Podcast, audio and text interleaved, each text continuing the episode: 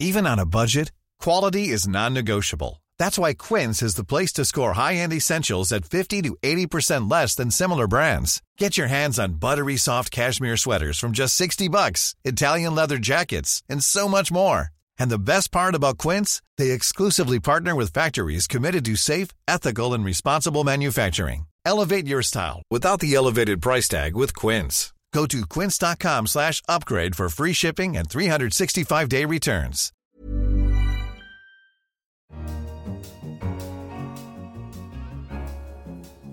Hello, I'm Simon Long, finance editor at The Economist, and you're listening to Money Talks. On this show, as the dust settles after France's first round presidential vote, we'll hear what each of the two successful candidates would mean for businesses across the country. If you chat to business leaders, as I've been doing, and just ask them the question to imagine the possibility of a Le Pen victory, just as Trump and Brexit came along, they all go a little bit pale and then they describe chaos and emigration and people running for the hills. Also, we'll have a report from the Royal Economic Society's annual conference about how that standard measure, GDP, is adjusting to an increasingly digitised world. The best known example, I suppose, is Wikipedia, where people voluntarily write or edit Wikipedia entries, and that is substituted for buying encyclopedias. But there are much more commercial ones. And we'll hear about the website that crowdsources financial algorithms. The algorithms remain the intellectual property of the coders, and so because of that, they sort of get to keep the ownership of the algorithm, and they also get a 10% cut of the profits. First, though, on May the 7th, France will head to the polls to decide between two wildly contrasting presidential candidates the nationalist Marine Le Pen and the more liberal Emmanuel Macron. They seem to disagree on just about everything. So, how might the decision affect French business? Adam Roberts, our Europe business correspondent, joins me now to discuss this.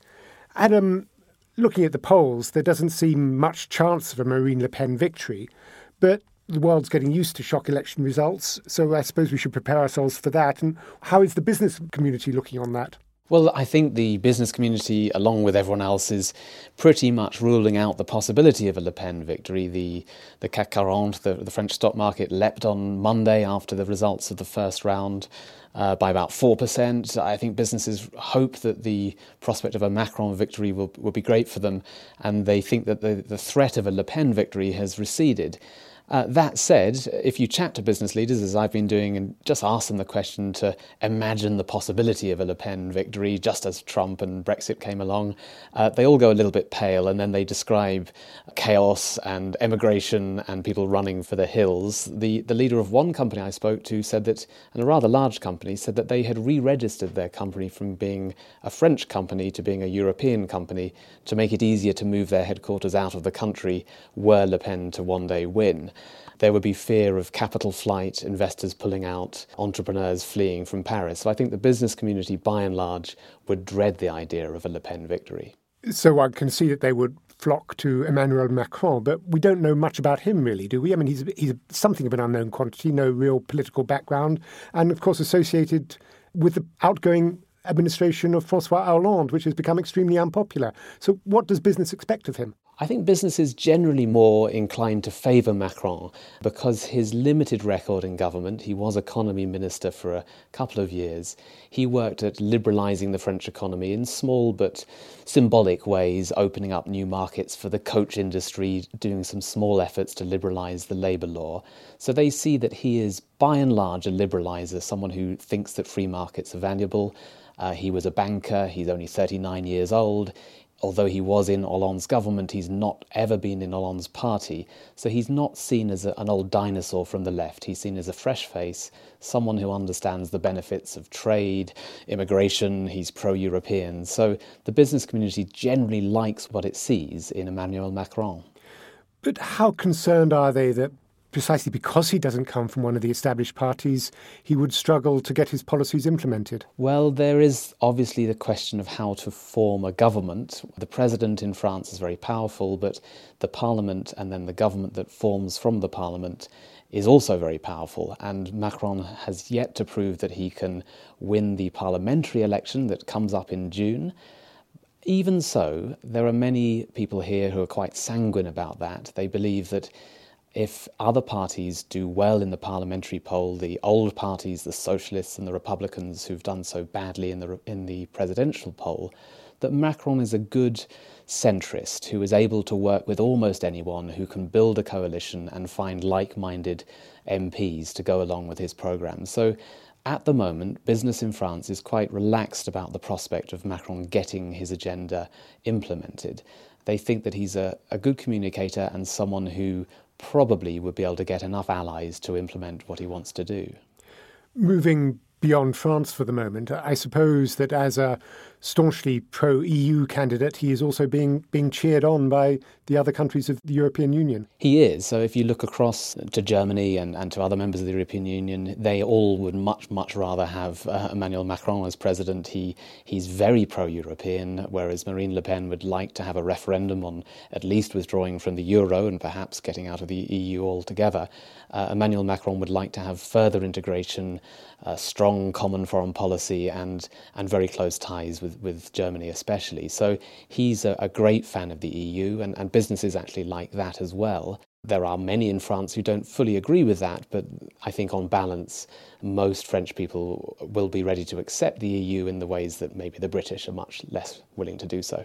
Well, I was going to ask that more parochial question. By, by, by the same token, I suppose that Emmanuel Macron would be much harder for Britain to deal with in the Brexit negotiations. And so Britons maybe should be quietly rooting for Marine Le Pen.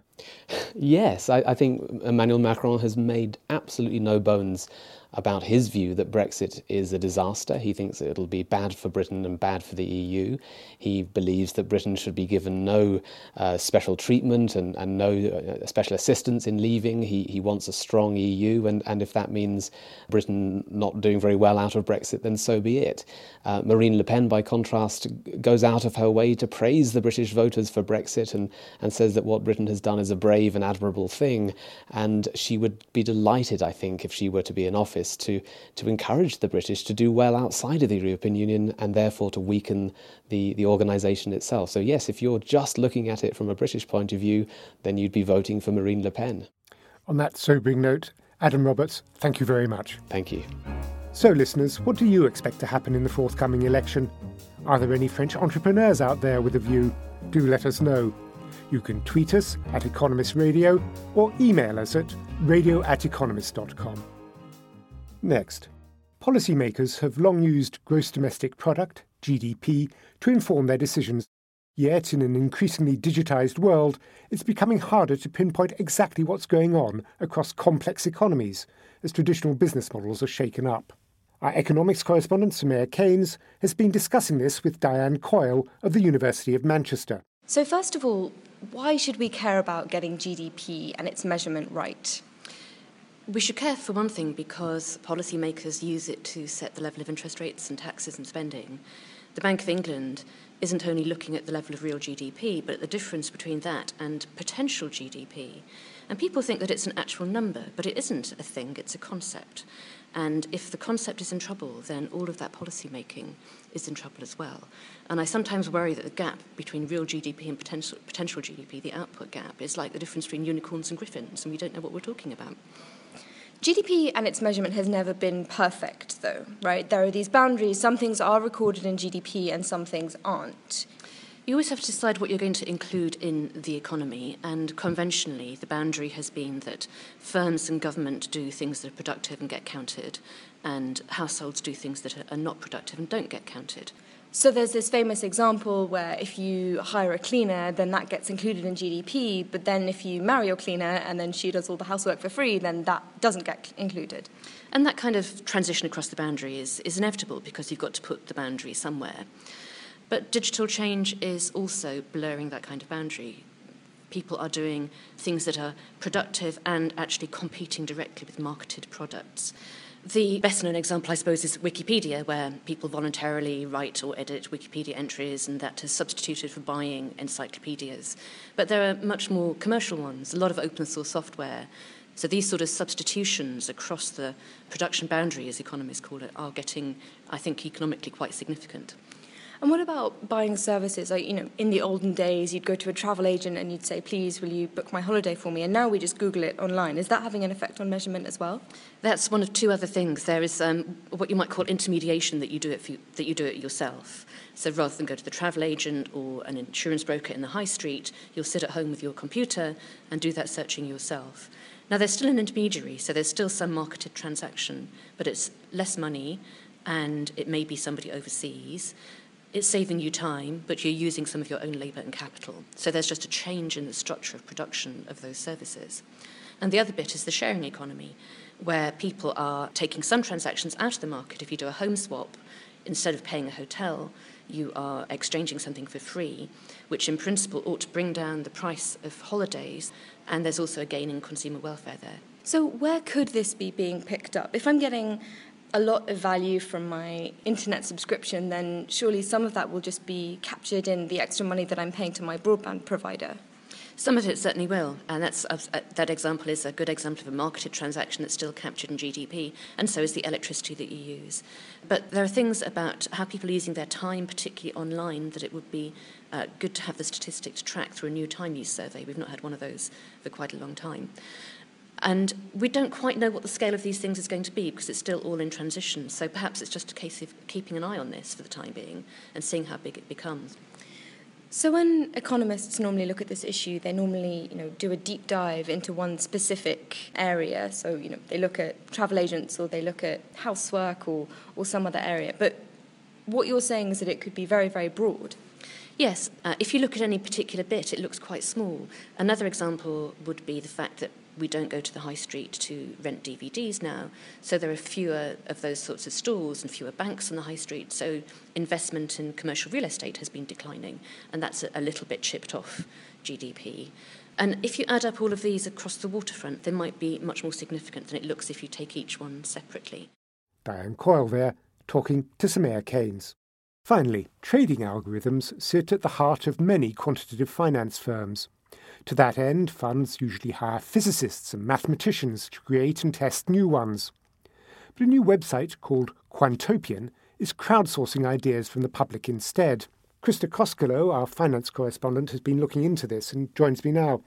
Krista, so what is Quantopian? Is it just a website or is it a fund itself? It kind of combines elements of both. So Quantopian has existed for, for a few years already, and they've been focusing so far on, on building up their platform, which is offered for free to the users, which is why they've actually sought venture capital funding. But the, the premise is that they attract a lot of people to this website where people who already have some skills in coding. So some perhaps some of these same sorts of physicists or biologists who work, you know, their day job might be dealing with complicated models, modeling evolution or something, but they might not have experience in finance. This website is very much about allowing those sorts of people to sort of play around with financial data, learn about it. It's almost like an online course website in some sense, but the, the end game is that it, it, it does have an element of a fund. So basically, they have 120,000 members who code algorithms. They've now selected a crop of 15 to which their uh, Quantopian is allocating funds. So it's basically acting as a hedge fund. It has an, an investor that has invested money in Quantopian as an asset manager and then they've used a really detailed screening process to pick the best algorithm that they think and the, the algorithms remain the intellectual property of the coders. And so because of that they sort of get to keep the ownership of the algorithm and they also get a 10% cut of the profits and there are profits, or is it too early to say how well these investments are doing? It's too early to say in terms of big scale real money because they only announced at the beginning of, of April that they were actually allocating capital to the algorithms that they had spent, you know, the past year or, or several months selecting but they have run rigorous tests and they, they were big on insisting that they, they don't just do back tests. So the problem with a lot of these algorithms is that you sort of you give it a set of data and you, you tell it to look for patterns. And if you just test it on one set of data, then it sort of overfits. It sort of you know finds patterns that are specific to that data set. But then when you unleash that algorithm on actual markets, which change all the time, and you know past performance doesn't always predict future performance it might perform very poorly. So they allow the people to play around with the algorithms, but before they actually select them for an actual allocation, they also sort of front test them.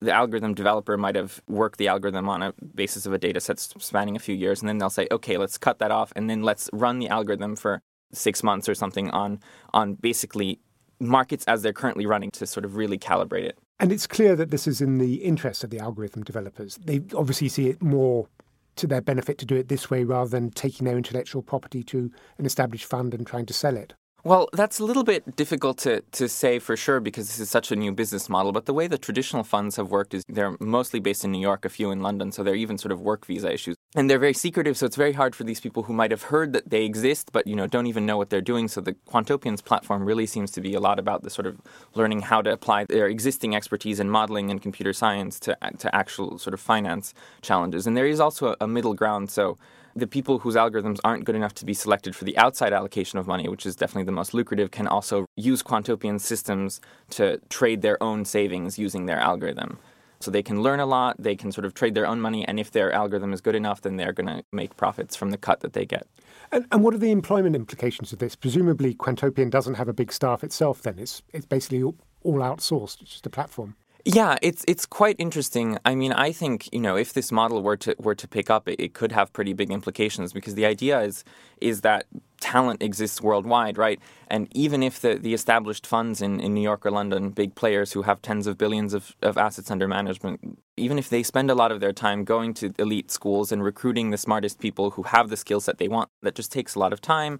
And you know, operationally, there's a certain limit to how many people you can have, and they tend to have total employment of maybe a thousand, two thousand, many of these firms, of whom you know a few hundred are these elite researchers who spend their whole time doing the actual research and finding these new algorithms, and the rest are just sort of actually sort of implementing that. And and Quantopian already has 120,000 members. I mean, I know some of them probably only had a very casual interest, but you know if if you can really sort of scale up and find this talent from wherever, you don't need to sponsor their visas. If they really like doing their biological modeling at their research institute, they like their day job as a professor teaching teaching people, but they want to do something on the side, test this out, make a little extra money. It, it can really sort of flexibilize this model and open up a little bit the black box that has been these secretive hedge funds. Krista Koskelu, thanks for joining us. That's all for this episode of Money Talks. To read any of the articles discussed this week, pick up the forthcoming issue of the newspaper or visit our website at economist.com. In London, this is The Economist.